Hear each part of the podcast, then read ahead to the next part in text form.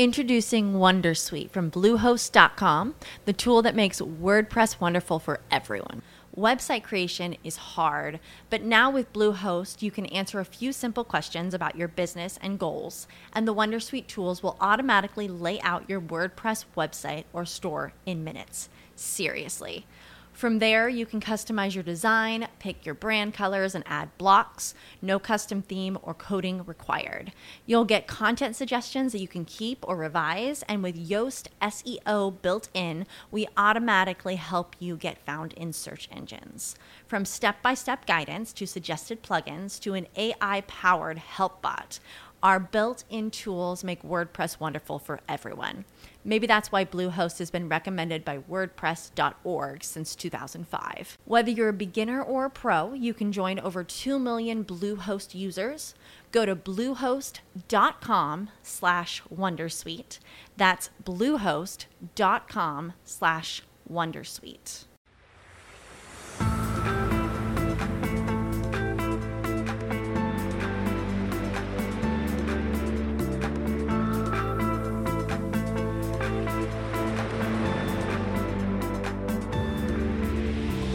Ciao, io sono Alessandro Mazzu e ti do il benvenuto nel mio podcast sulla consulenza di web marketing. Oggi ti parlerò di come i consulenti possono crescere quando non c'è spazio per altri clienti.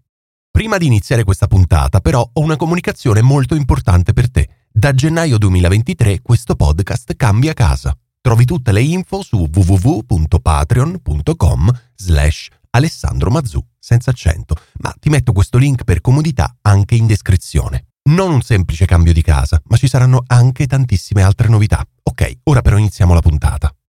È l'obiettivo primario di ogni consulente di marketing nel momento in cui decide di intraprendere la strada del lavoro autonomo, avere l'agenda piena di clienti. Tutti i consulenti, quando lanciano la propria attività, hanno questa piccola e serpeggiante paura. Avrò abbastanza clienti? Riuscirò a riempire le settimane e i mesi? O mi troverò forse fra qualche mese, tra poco più di un anno, a dover abbandonare il mio progetto per tornare tristemente sui miei passi? Ebbene, se hai cliccato su questo podcast, molto probabilmente è andato tutto bene e sei riuscito a centrare il primo importantissimo obiettivo, riempire la tua agenda. Non tutti ce la fanno e dunque già questo è un buon traguardo. Ma non bisogna certo fermarsi ed è proprio per questo motivo che il titolo in questione ti ha incuriosito. Tutti i bravi consulenti, prima o dopo, arrivano a questo punto, a questo dilemma potremmo dire come fare a crescere ulteriormente se il tempo a disposizione è finito? Non puoi certo sdoppiarti e non puoi allungare ulteriormente la settimana. Certo, potresti lavorare un'oretta in più la sera e strappare ancora qualche ora al tuo weekend, ma ho come il sospetto che tutte queste cose tu le abbia già pensate eppure già fatte. A un certo punto, però, molto semplicemente, il tempo a disposizione termina. Ed è un vero peccato, perché sai che lì fuori ci sono altri clienti e altri progetti. Forse hai già cominciato di tanto in tanto a rifiutare dei lavori, non perché non interessanti, non perché poco sicuri, solo e unicamente per una ragione di tempo. Ma non deve essere per forza così. Pur tenendo le nostre 40 o 50 ore settimanali, possiamo senz'altro continuare a crescere e fare di più e meglio, ad avere clienti e progetti più importanti e a guadagnare anche di più. Le mosse a tua disposizione sono, dal mio punto di vista, complessivamente 5. 1. Non smettere mai di fare marketing. Forse sei proprio un consulente di marketing, forse sei talmente preso nel fare del buon marketing per i tuoi clienti che ormai hai smesso di farlo per te stesso e per la tua attività. Forse hai smesso di impegnarti su questo fronte proprio perché hai capito di non avere il tempo e quindi la possibilità di inserire altri progetti. Perché cercarne quindi altri? Perché dare visibilità al tuo marchio? Ma occhio, i progetti non durano in eterno. Chi non fa marketing, chi non continua a promuovere la propria figura, chi non continua a cercare e attirare nuovi potenziali clienti, si troverà inevitabilmente con le mani vuote in un momento non definito. Ecco allora che per crescere, anche quando non c'è spazio per nuovi clienti, la prima regola è sempre e comunque quella di continuare a coltivare potenziali clienti. Dedica quindi ogni settimana un po' di tempo per scrivere una buona newsletter, oppure per scrivere un post sul tuo blog, per registrare un episodio del tuo podcast e così via. Devi essere il consulente di te stesso ancora prima che il consulente dei tuoi clienti. Datti il consiglio giusto e seguilo. 2. Vuoi quel progetto? Prova a non dire no, posticipa. Siamo portati a vedere solo due possibilità di movimento quando ci si pone sotto il naso un nuovo progetto, accettarlo o rifiutarlo. Questo perché forse per quella paura tipica del consulente autonomo nei suoi primi anni di attività si tende ad afferrare strettamente e velocemente ogni nuova possibilità di lavoro. Ma nessuno ci dice che ogni progetto debba essere accettato e immediatamente avviato, anzi non c'è quasi nessuno là fuori che lo dà effettivamente per scontato. Nessuno pensa che il risotto possa arrivare al tavolo 10 secondi dopo l'ordine, nessuno pensa di riuscire a far venire a casa il tecnico della caldaia in 10 minuti e nessuno pensa che il serramentista possa cambiare le finestre di casa dall'oggi al domani. Perché mai proprio il consulente dovrebbe essere immediatamente pronto a mettersi al lavoro? Ecco allora il mio consiglio. La prossima volta che ti si presenta un nuovo progetto, un progetto che desideri seguire ma che non riesci a inserire immediatamente nel tuo calendario, prova ad accettarlo comunque proponendo al potenziale cliente una data di avvio poco successiva. Fai bene i tuoi conti e cerca di capire quale sarà il momento esatto a partire dal quale potrai affrontare il progetto. Qualche settimana? Due mesi? Di più? Comunica al cliente una data esatta e una timeline affidabile e chiedi un piccolo acconto. Il cliente potrebbe trovare proprio nel tuo calendario pieno e nella tua agenda precisa un'ulteriore dimostrazione del tuo valore professionale. Nel frattempo assicurati che il cliente prepari tutto il necessario per la partenza effettiva del progetto, così da giustificare ulteriormente la scelta di posticipare l'avvio dei lavori.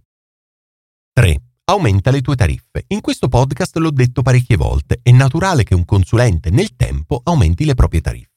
Per i più diversi motivi, perché c'è l'inflazione, perché la tua esperienza cresce di giorno in giorno, perché ti avvali di strumenti di valore, perché le tue spese crescono, perché sei partito con tariffe particolarmente basse e così via.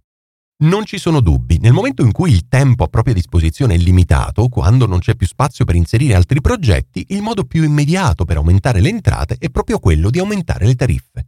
Certo, ci sono dei rischi. Ipotizziamo che tu abbia attualmente 4 clienti e che ognuno di essi ti corrisponda a 25 patate al mese per la tua consulenza. Ecco, ipotizziamo che tu decida di alzare le tue tariffe a 30 patate. Il rischio è che uno dei tuoi clienti decida di rivolgersi altrove. In quel momento tu potrai offrire una tariffa di compromesso come ad esempio 27 patate, oppure lasciare andare il cliente, sapendo che i clienti restanti ti assicureranno comunque 90 patate al mese e che ti si sarà liberato dello spazio per un quarto nuovo cliente, così da poter mirare a 120 patate. L'importante è continuare a dare valore ai propri clienti, vecchi e nuovi, giustificando ogni singola patata ricevuta. 4. Assumi dei collaboratori. Quando parlo a dei consulenti della necessità di assumere dei collaboratori ho come l'impressione di mostrare un crocifisso davanti a Dracula. Ma è davvero un pensiero così brutto?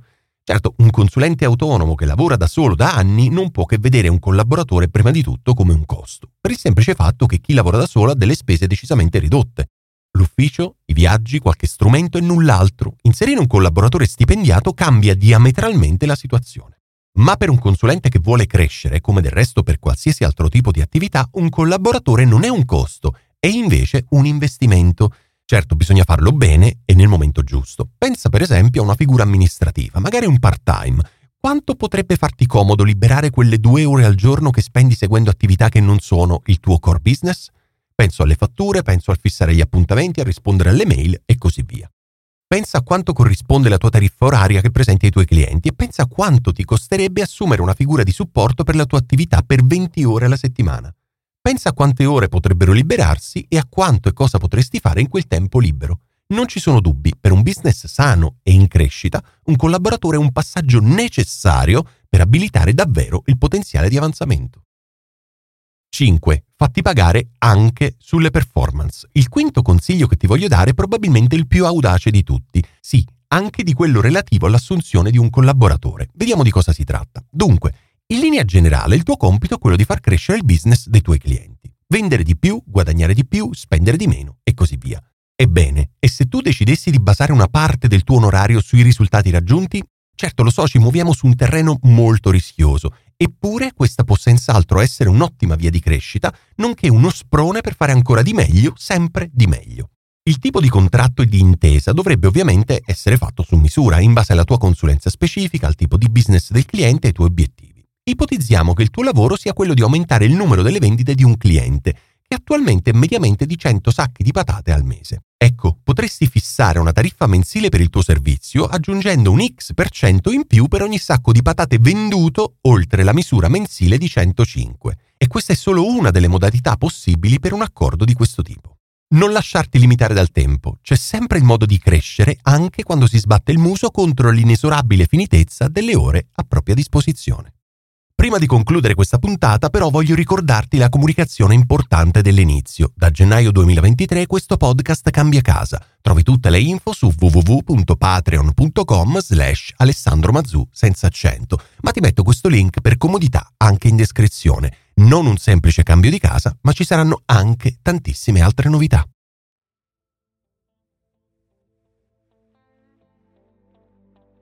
Se pensi che quello che ho da raccontarti sul mondo del web marketing possa essere interessante per te e per la tua azienda, iscriviti al mio canale su Spotify, Apple Podcast, Google Podcast o dove preferisci. Così non ti perderai neanche una puntata.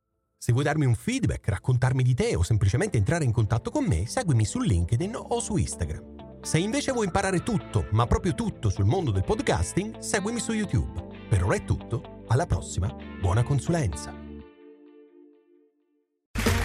Okay, round two. Name something that's not boring. A laundry? Ooh, a book club. Computer solitaire, huh?